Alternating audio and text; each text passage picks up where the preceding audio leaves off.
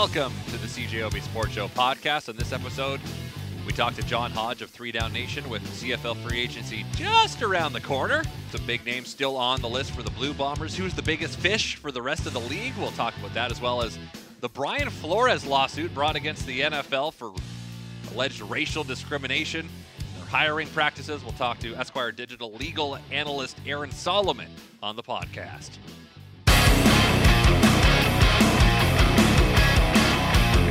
Joined by John Hodge of Three Down Nation with free agency just around the corner. John, you excited for, for Tuesday to get here? I'm always excited for free agency in the CFL. It's one of the best days of the CFL calendar, and I think this year is going to be action packed.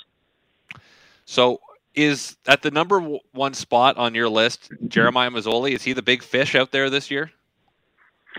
Absolutely. I mean, it, it's it's not common right, for for proven starters at the quarterback position to reach free agency, and that's that's what Jeremiah Masoli is, is is going to do on Tuesday. He will not be back with the Hamilton Tiger Cats. They signed Dane Evans to a contract extension. He's going to be the starter moving forward, and and him and you know honestly him and Masoli, there there was no clear cut starter in Hamilton this past year. They they kind of jockeyed as as one A and one B over parts of the season. We saw Dane Evans start uh, the Grey Cup, of course, Jeremiah Masoli finished it and was was better in that game, but you know they were neck and neck all along. And and the two big suitors for Jeremiah Masoli are the Edmonton Elks and the the Ottawa Redblacks. I mean, the Edmonton Elks have more talent at the quarterback position at the moment than Ottawa. They've got Nick Arbuckle, who they acquired via trade from Toronto. They've got Taylor Cornelius, who started about a half dozen games as a rookie last year. They signed J.T. Barrett, former college star at, at Ohio State, whereas Ottawa, they're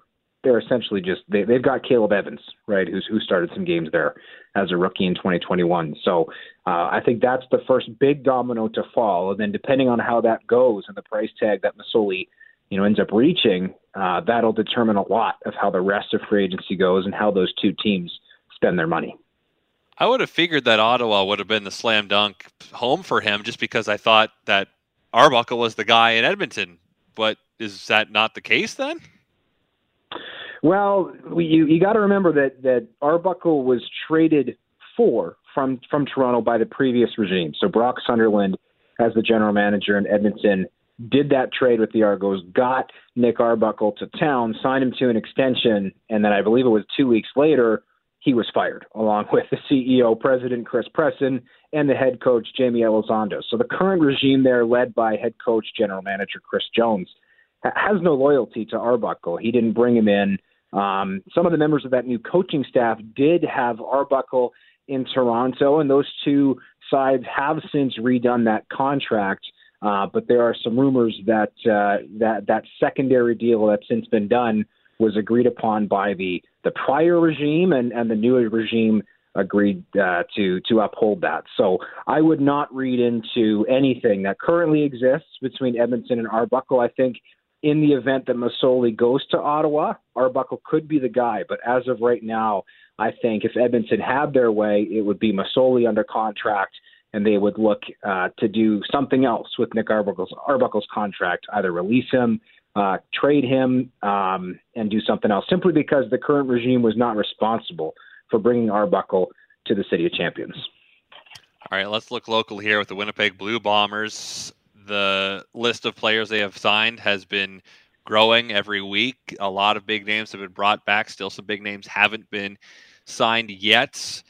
Let's start with Kenny Lawler. Can we say that he's probably not going to re-sign with the Bombers, given the reported deal he has on the table from the Lions?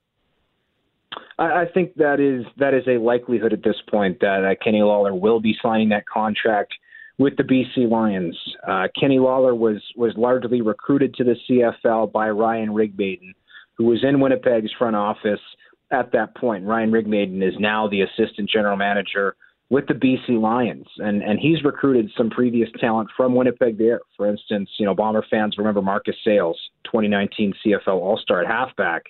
Um, he he ended up signing with BC. Lucky Whitehead was another player who Rigmaiden brought to the CFL has since signed in BC. So I think Lawler is the next guy on the list that Rigmaiden is trying to bring there. And when you offer a guy a contract that would make him the CFL's highest paid non quarterback, You know that that is going to take some some serious competition to try to to try to match that. And frankly, I don't think the Bombers have that cap space. I don't think the Bombers have that that kind of money sitting around. You'd have to convince Lawler to take less money to remain in Winnipeg. And if it's you know if if, if we're talking five ten thousand dollars, that's maybe not tough to do. If if you're talking about a you know a forty, fifty, eighty thousand dollar difference, that's a completely other story. So I, I wouldn't say there's a zero percent chance that Kenny Lawler is back, but certainly I think there is a very high probability that he will be leaving Winnipeg to sign with the BC Lions.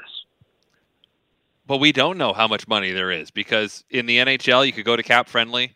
In other leagues you can you know exactly how much all the contracts are worth. In the CFL you don't know. Do you think that is that does a disservice to fans that we don't really know how much players make unless it's reported out and it's generally only the high high earners that have their contract values reported out? Uh, yeah, I mean, I mean, one thing you have to remember: CFL contracts tend to be very complicated, uh, more so than, than NHL contracts. It's it's not uncommon for a player to have nine to twelve clauses within a CFL contract. They have their salary, but they'll get a different portion of the deal paid out as a signing bonus, a different portion paid out as a housing bonus, a different portion paid out uh, as, as, as a playtime bonus. If they reach 500 receiving yards, they get X. If they start eight or more games, they get Y. If they're named an All Star, they get this bonus. If they're named, uh, you know, this, that, the other thing. So uh, I do see it from the league side of well, the, these contracts are. It, it's not oh they've signed for X. There, there's a lot of factors at play. If you really want to get into the nitty gritty of it, uh, but with that being said, I, I certainly do think that the CFL needs to be more transparent with these things because, you know, I, I once had a conversation with a player who was very opposed to having any contract information uh, shared publicly. And he, he the phrase that he used was, "My meager salary is nobody's business." And I asked him, "Well, how much do you make off the record?" He says, "Well, I, I make ninety thousand dollars." And it's like, well, you're eh, not a star player, an average player on an average CFL roster. You know, a lot of people in this country, in this province, would love to make ninety thousand dollars. They've never made mm-hmm. ninety thousand dollars, and they never will make ninety thousand dollars in their line of business.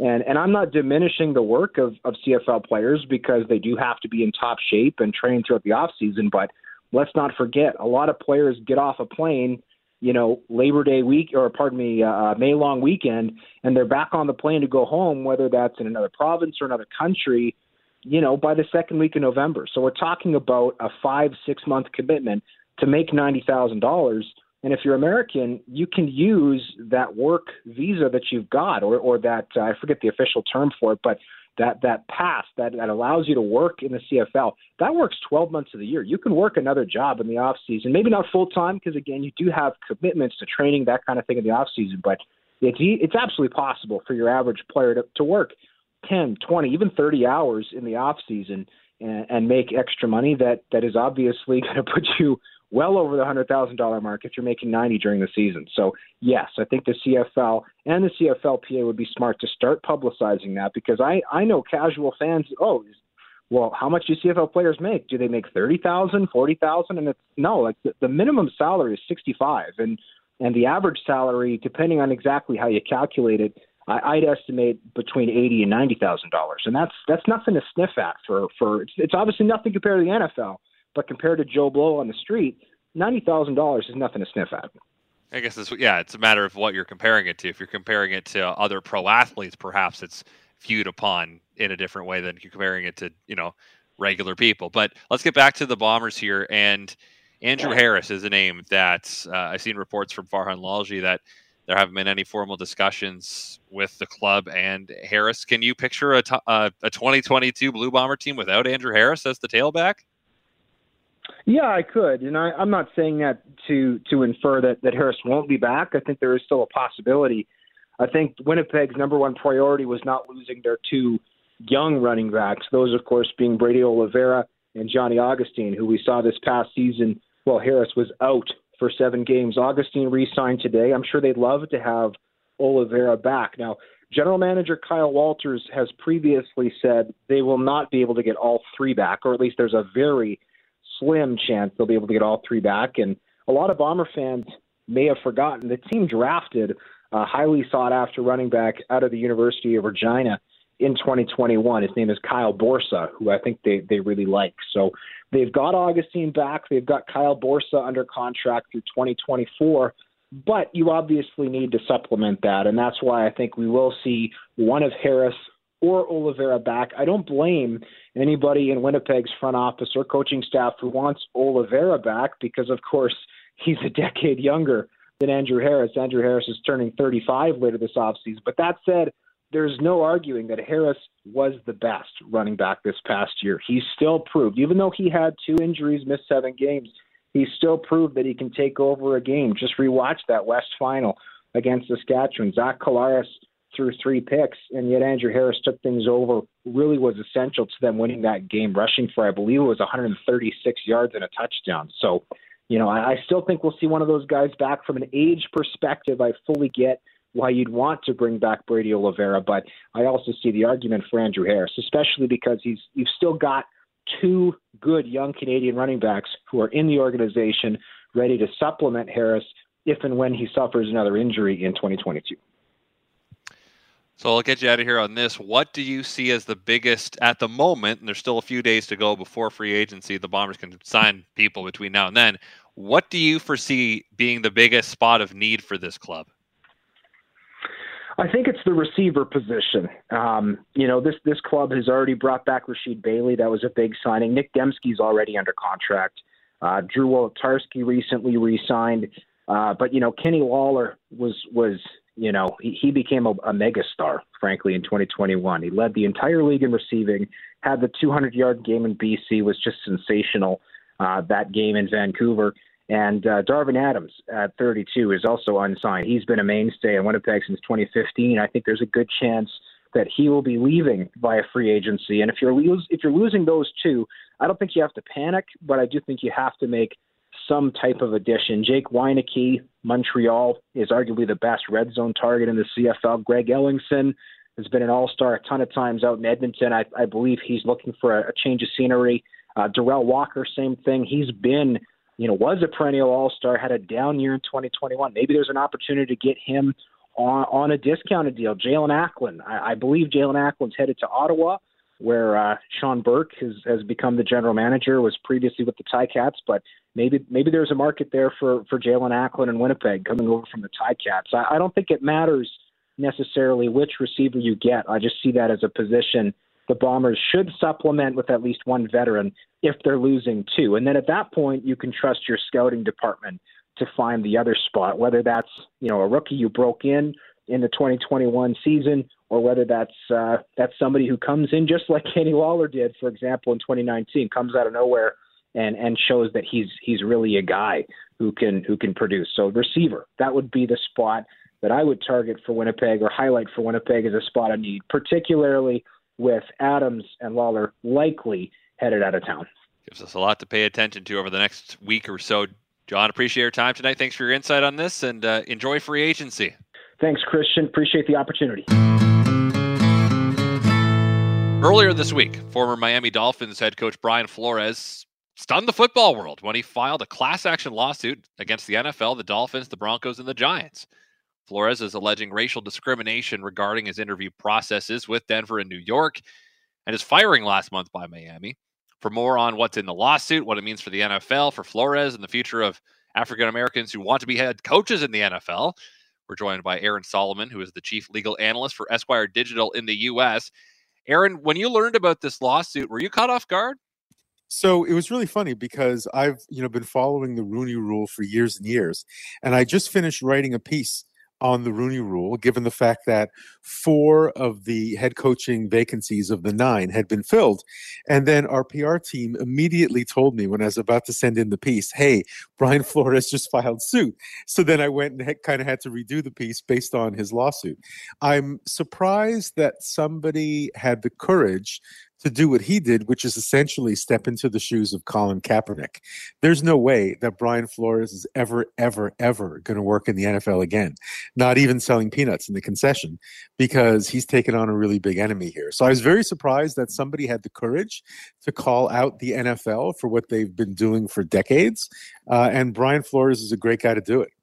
Well, because following the the coaching vacancies, I thought Flores would be someone that would get hired. Uh, he's he had a good turnaround in Miami. I know there was a power struggle there, but the reality that no black head coaches have been hired in this cycle. A lot of them have been interviewed. There seems to be something going on because, as we've talked about for years in the NFL, there's so many great African American players. It's impossible that none of them could be good head coaches, right? Yeah, there's something going on. It's called racism. So it's actually called, you know, to use the term that's so overused these days in the United States because it's true, is structural racism. So if you think about the way the NFL works, you know, anywhere between 60 and 70% of their players each year are black. And you've got a fan base that's around 80% white.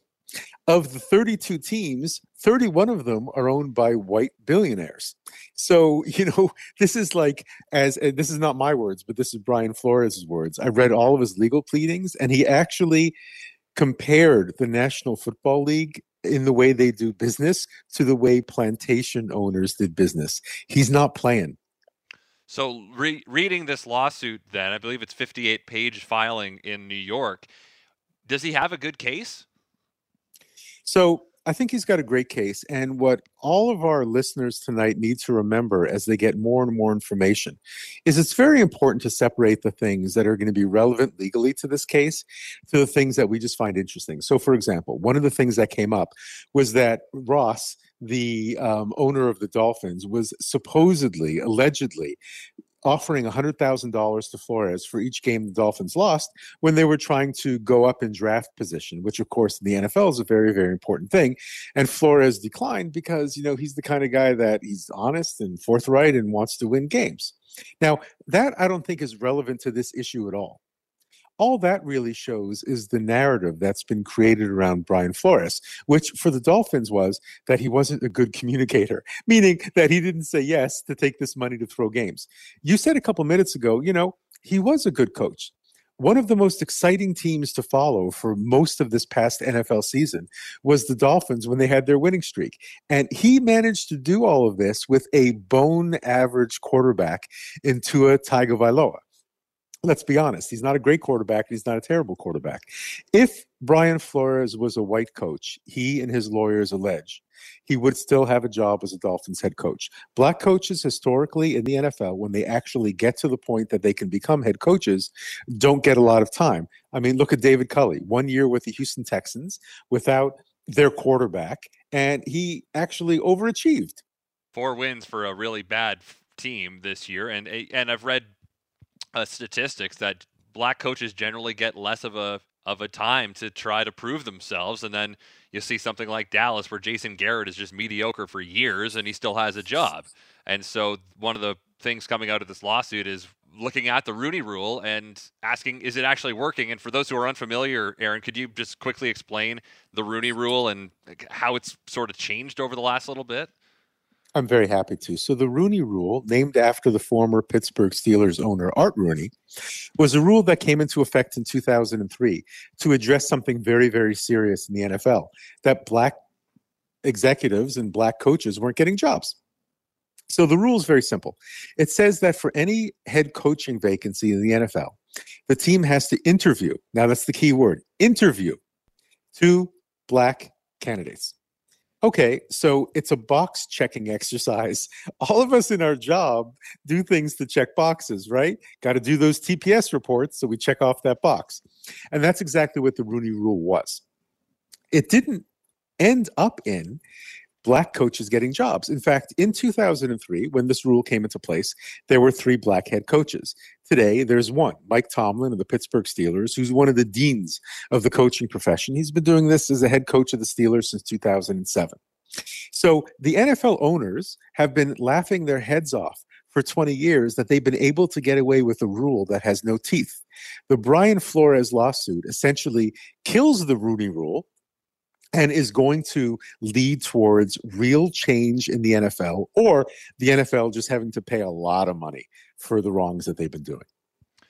So he also uh, sues specific teams in this lawsuit the Giants, the Broncos, and his former employer, the Dolphins, uh, based on their hiring practices. Is, is he essentially shining a light, Aaron, on the fact that these interviews for black head coaches are literally, like you said, a box checking exercise and that they actually really had no chance of ever getting the job? Yes. So one of the things that really is relevant to the lawsuit are these, um, as we all think, very sexy uh, exchanges with Bill Belichick. Sexy in that Bill Belichick was the head coach of the Patriots, was texting the wrong Brian. So he had both Brian Daboll, and I'm a huge Buffalo Bills fan. So Brian Daboll just took over as head coach of the Giants, and he was the offensive coordinator for the Bills. But he also had early in his career Brian Flores. So what happened is Belichick texted Brian Flores saying, Hey, coach, congratulations. I hear you're the guy who's getting the job. And Flores writes back saying, Oh, thanks, coach. You're such a great guy. And thanks for letting me know. But I don't interview until Thursday and then things got super super awkward from there. Think about all the those gifts that we love on twitter. Think about the awkward one. This was the most awkward one. And then Belichick admitted whoops i thought i was texting brian Daboll so he actually still went to the interview brian flores knowing that Daboll was getting the job. And when they asked him this yesterday morning on CBS this morning in the United States, he said, you know what? I just like felt that that was the right thing to do. And I believe in the good in people. And who knows, maybe they would change their hearts at the last minute. But he went into a job that they already had a white coach ready to hire. And one thing we've got to point out for all of our listeners we're not saying that a guy like Brian Daboll, who got the Giants job, isn't a great coach. He's a fantastic offensive coordinator, and he's going to be an excellent coach. We're just saying that there are equally great black coaching candidates. And I count around two dozen black offensive and defensive coordinators and position coaches who either have already been good head coaches and are trying to get head coaching jobs again or who deserve a chance. And looking at some of the other details in the lawsuit, it points out the uh, specific coaches that haven't been given chances after some successes and the reality of the the structure of how you end up being a head coach. There are just fewer offensive coordinators that are black, and it's offensive coordinators who often end up getting hired as head coaches more than defensive coordinators do. So I guess the obvious question, Aaron, now is where do we go from here? Where does this take us? Where's this lawsuit going to go? So it's going to court, number well, yeah. one. So for especially for Canadian listeners, um, I'll explain the system very quickly in the United States. This is going to a federal district court in New York, so United States District Court. No matter what the result is there, the losing party could appeal to a federal circuit court of appeals. And those courts of appeals are based on geography. And then let's say the loser of that decision, if it gets to the appellate level, decides that there really is an area of law here that still needs to be litigated. They could try to appeal to the U.S. Supreme Court. Now, the U.S. Supreme Court is harder getting a case in front of them than it is getting into Harvard. They accept like one less than one percent of the cases each year. But if the Supreme Court decided they wanted to hear it, to give you a sense of timeline, we could be looking at years. Now, the NFL is going to do everything they can to settle this case, including throwing a lot of money at Brian Flores. And he and his lawyers, I believe, will not settle this.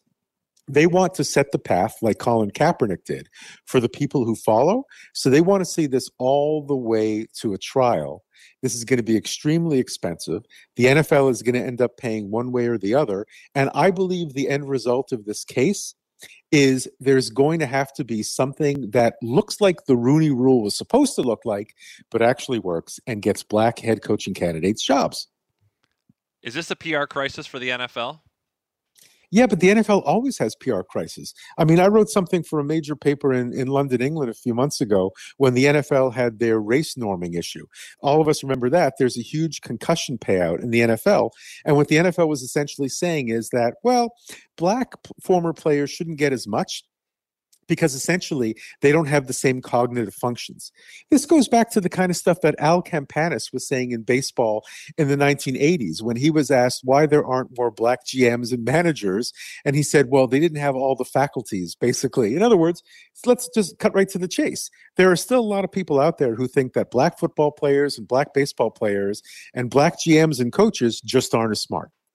And it's time that the law clears that up and says, no, there has to really be an equal playing field, pun intended, so that guys like Eric Bieniemy and Byron Leftwich and Lovie Smith would get another chance at a head coaching job in the NFL, get a chance because a lot of the white coaches who are getting hired aren't better than them. Or Jim Caldwell, who's been like the only guy to do anything in Detroit in the last 30 years. Of course. There's, I mean, there's, listen, white and black and you know, Latinx and everything. There's a lot of really great candidates out there. And we know there's only 32 teams, and no one here is saying that a black candidate should get the job over a more qualified candidate from another race. What we're trying to say here is they need to be given an equal chance, and that has not been the case under the Rooney rule. So now it's in front of a court to make laws and make policy that the NFL is going to have to follow so I'll get you out of here on this. How much of this, when you're looking at a structural system, institutionalized racism, boils down to the fact that ownership is completely white? Oh, um, 99.9%. This is a this is literally literally a billionaire boys club. So while all of us can say it's not fair, it's not fair, you know, there's only one thing that fans can do right? Fans can stop buying the jerseys and stop going to the games and stop buying these, like I have, the really expensive uh, TV packages that allow us to watch these games because the NFL understands only one thing, and that's why Brian Flores filed suit. The NFL understands money. So if you want to hit the NFL where it hurts and you want them to actually change how they run their business, the same way you would change how Walmart runs their business. You tell Walmart, I'm not buying your stuff anymore. You tell the NFL, I'm not buying your stuff and watching your product anymore. Aaron, appreciate your time on this. Thanks. And uh, we'll see where this goes. I'm sure this is just the beginning of this story. Thanks, Christian. Happy to come back on anytime. Take care. Well, thank you very much for listening to the CJOB Sports Show podcast. If you like what you heard, guess what? You can hear more every weeknight on CJOB from 6:30 to 9 p.m. Of course, that is when the Jets are not playing because if the Jets are playing, then I don't have a show, but I'll be part of the pre and post game coverage anyway. Thanks again for tuning in. Subscribe if you'd like. We're available on iTunes and other places, I'd imagine. So farewell until we meet again. And thanks for all the fish. So sad that it should come to this. We try to warn you. You may not share our intellect. Thank you.